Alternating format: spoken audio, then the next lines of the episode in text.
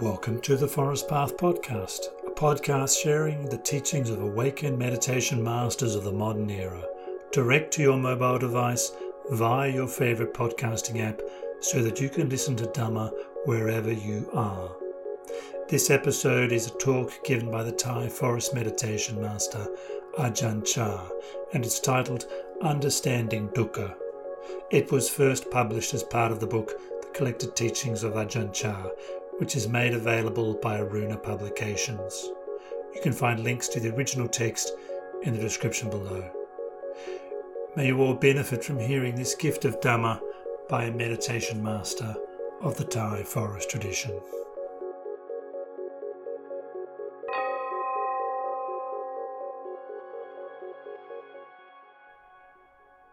Understanding Dukkha by Ajahn Chah.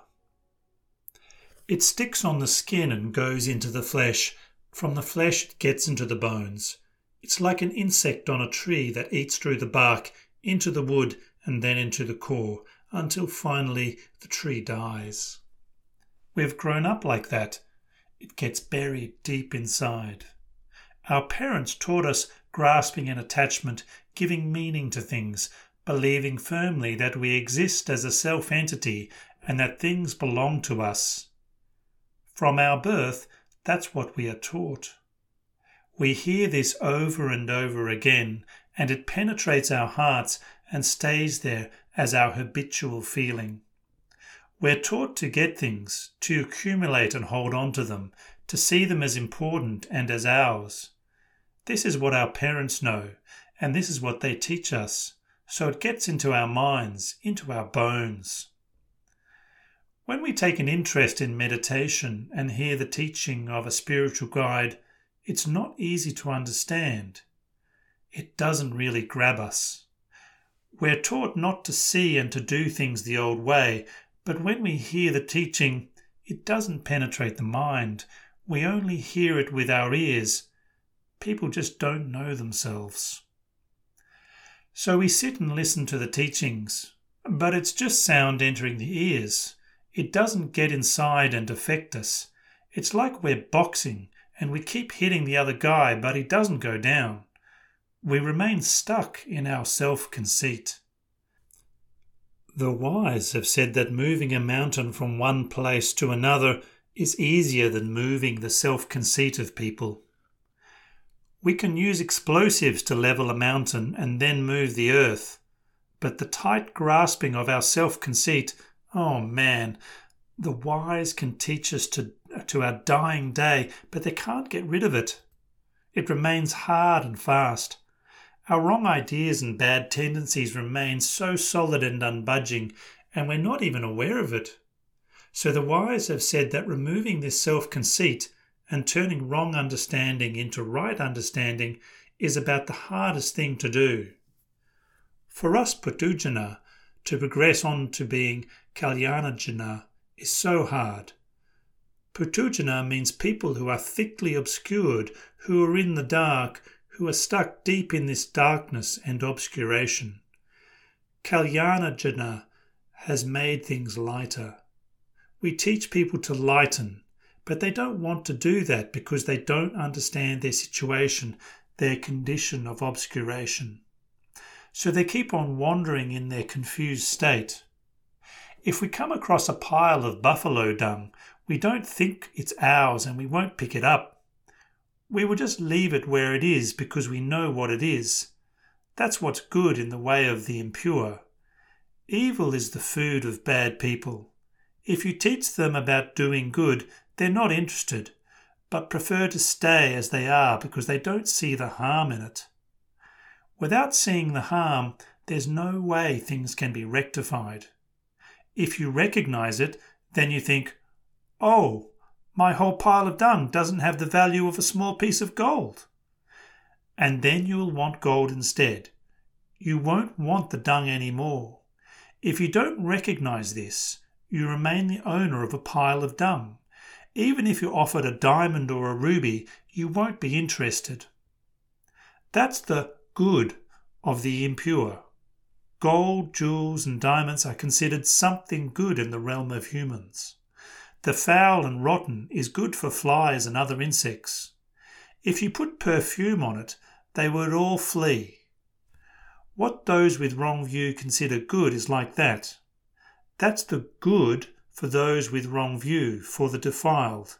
It doesn't smell good, but if we tell them it stinks, they'll say it's fragrant. They can't reverse this view very easily, so it's not easy to teach them.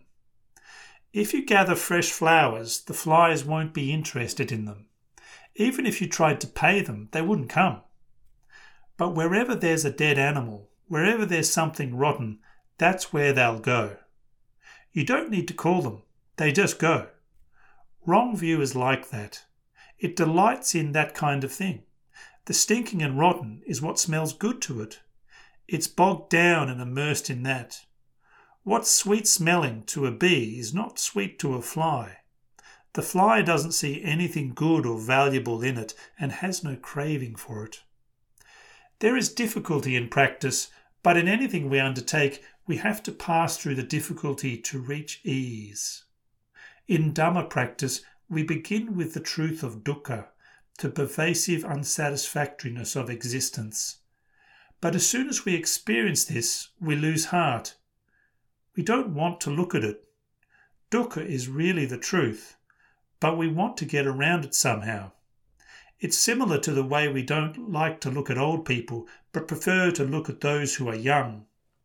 If we don't want to look at dukkha, we will never understand dukkha, no matter how many births we go through.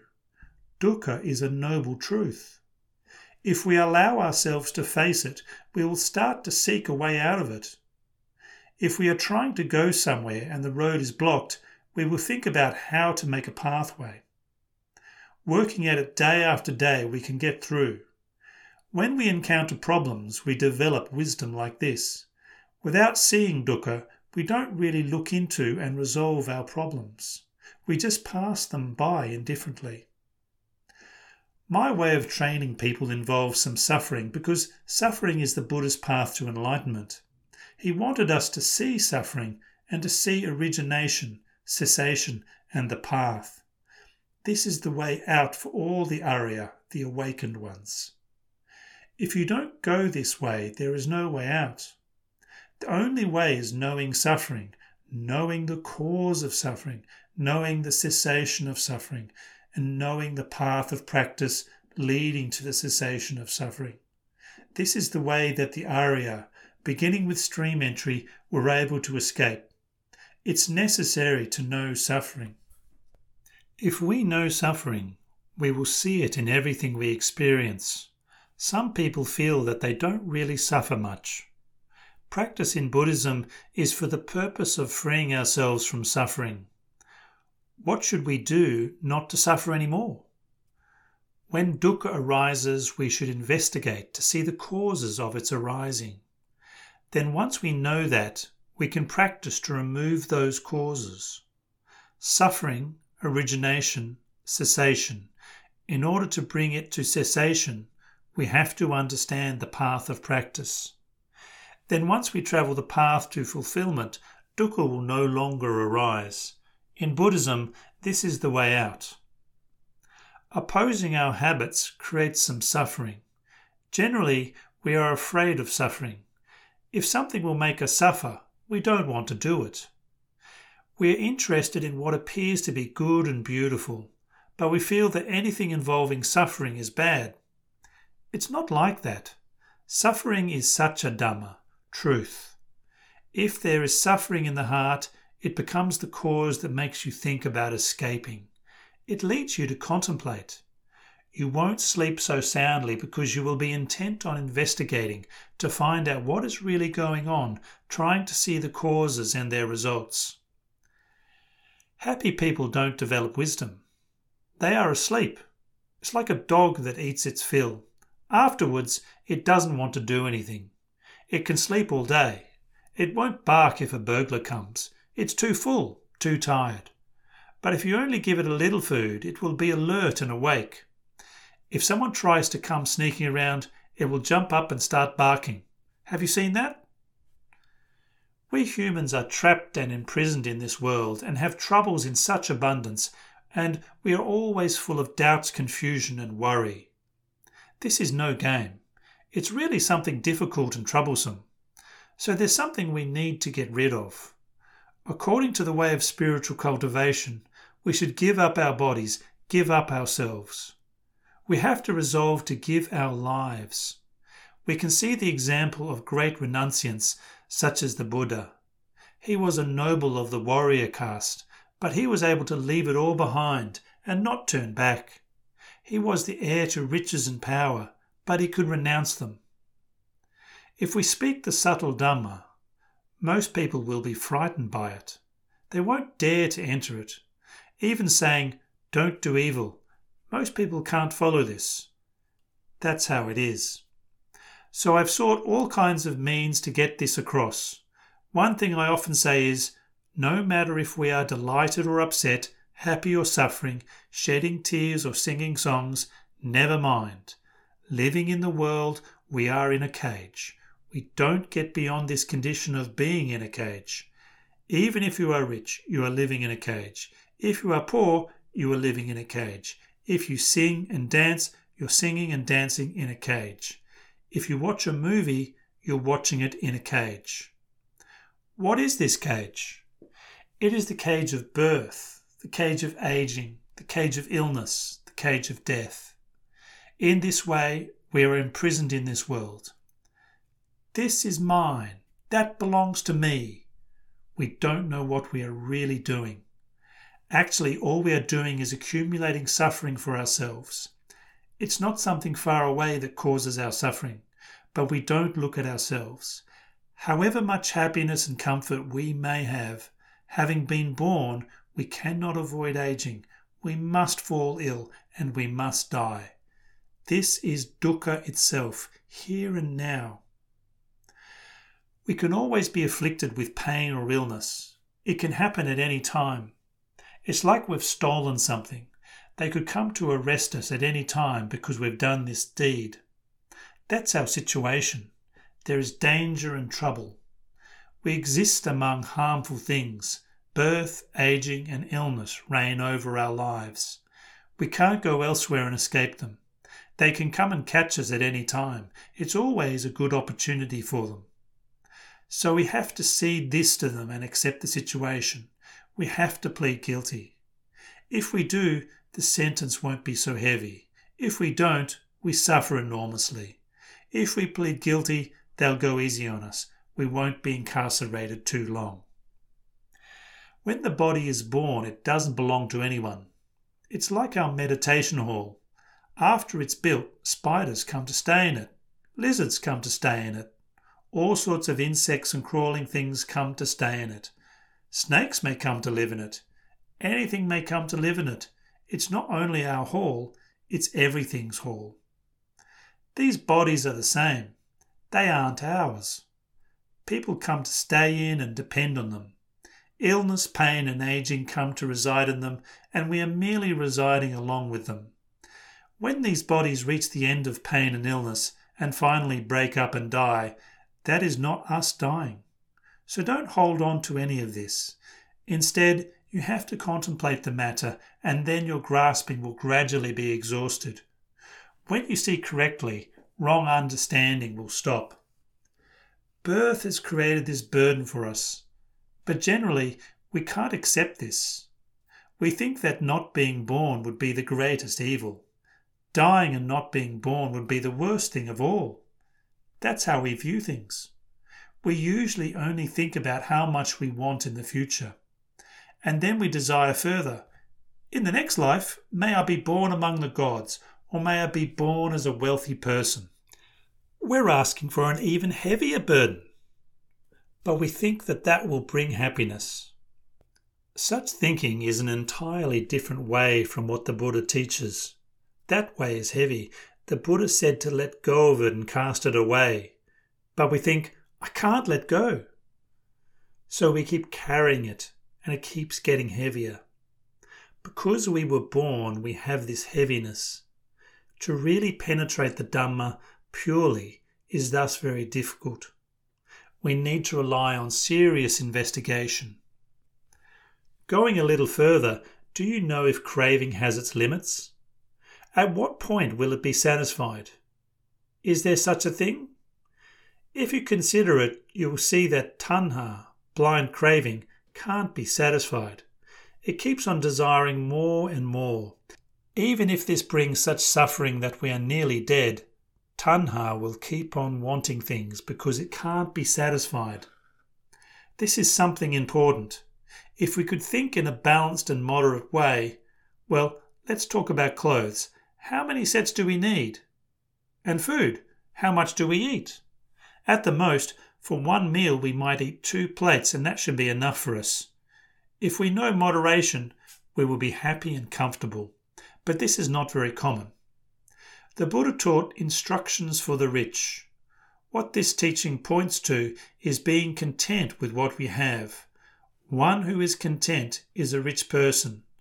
I think this kind of knowledge is really worth studying.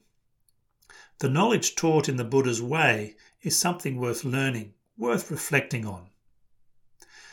Then the pure Dhamma of practice goes beyond that. It's a lot deeper. Some of you may not be able to understand it. Just take the Buddha's words that there is no more birth for him, that birth and becoming are finished. Hearing this makes you uncomfortable. To state it directly, the Buddha said that we should not be born, because that is suffering. Just this one thing, birth, the Buddha focused on, contemplating it and realizing its gravity.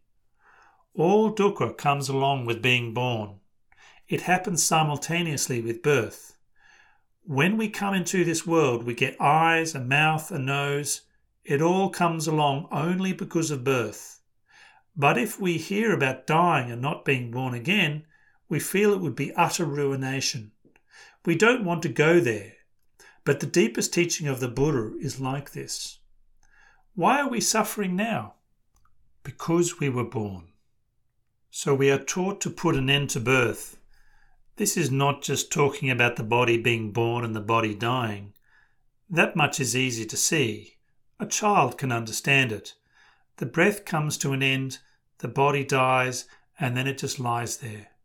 This is what we usually mean when we talk about death. But a breathing per- dead person? That's something we don't know about. A dead person who can walk and talk and smile is something we haven't thought about. We only know about the corpse that's no longer breathing. That's what we call death. It's the same with birth. When we say someone has been born, we mean that a woman went to the hospital and gave birth.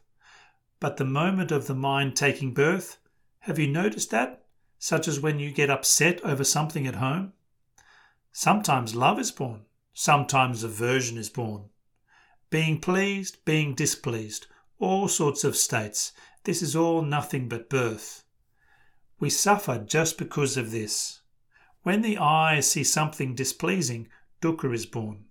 When the ear hears something that you really like, dukkha is also born. There is only suffering. The Buddha summed it all up by saying that there is only a mass of suffering. Suffering is born and suffering ceases. That's all there is. We pounce on and grab at it again and again pouncing on arising, pouncing on cessation, never really understanding it. When dukkha arises, we call that suffering. When it ceases, we call that happiness. It's all old stuff, arising and ceasing. We are taught to watch body and mind arising and ceasing.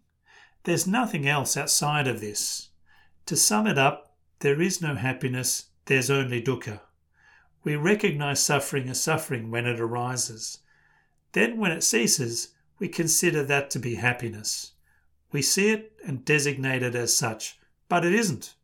It's just dukkha ceasing. Dukkha arises and ceases, arises and ceases, and we pounce on it and catch hold of it.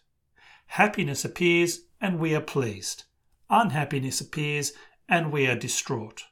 It's really all the same mere arising and ceasing. When there is arising, there's something, and when there's ceasing, it's gone. This is where we doubt. Thus, it's taught that dukkha arises and ceases, and outside of that, there is nothing. When you come down to it, there is only suffering. but we don't see clearly. We don't recognize clearly that there is only suffering because when it stops, we see happiness there. We seize on it and get stuck there. We don't really see the truth that everything is just arising and ceasing.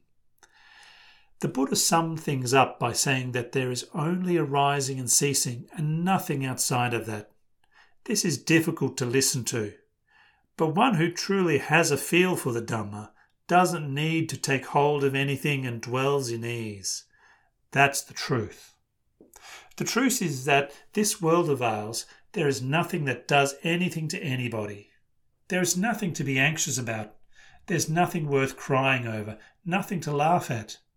Nothing is inherently tragic or delightful, but such experiencing is what's ordinary for people. Our speech can be ordinary. We relate to others according to ordinary way of seeing things. That's okay. But if we are thinking in the ordinary way, that leads to tears. In truth, if we really know the Dhamma and see it continuously, nothing is anything at all. There is only a rising and passing away. There's no real happiness or suffering. The heart is at peace then, when there is no happiness or suffering. When there is happiness and suffering, there is becoming and birth. We usually create one kind of karma, which is the attempt to stop suffering and produce happiness. That's what we want. But what we want is not real peace, it's happiness and suffering. The aim of the Buddha's teaching is to practice to create a type of karma that leads beyond happiness and suffering, and that will bring peace. But we aren't able to think like that. We can only think that having happiness will bring us peace. If we have happiness, we think that's good enough. Thus, we humans wish for things in abundance. If we get a lot, that's good. Generally, that's how we think. Doing good is supposed to bring good results, and if we get that, we're happy. We think that's all we need to do, and we stop there. And where does good come to conclusion? It doesn't remain. We keep going back and forth, experiencing good and bad, trying day and night to seize on to what we feel is good. The Buddha's teaching is that first we should give up evil and then practice what is good. Second, he said that we should give up evil and give up good as well, not having attachment to it, because that is also one kind of fuel. Fuel will eventually burst into flame. Good is fuel, bad is fuel. Speaking on this level kills people. People aren't able to follow it. So we have to turn back to the beginning and teach morality. Don't harm each other. Be responsible in your work and don't harm or exploit others. The Buddha taught this, but just this much isn't enough to stop. Why do we find ourselves here in this condition? It's because of birth. As the Buddha said in his first teaching, the discourse on the turning of the wheel of Dhamma, birth is ended. This is my final existence. There is no further birth for the Tathagata. Not many people really come back to this point and contemplate to understand according to the principles of the Buddha's way. But if we have faith in the Buddha's way, it will repay us. If people genuinely rely on the three jewels, then practice is easy.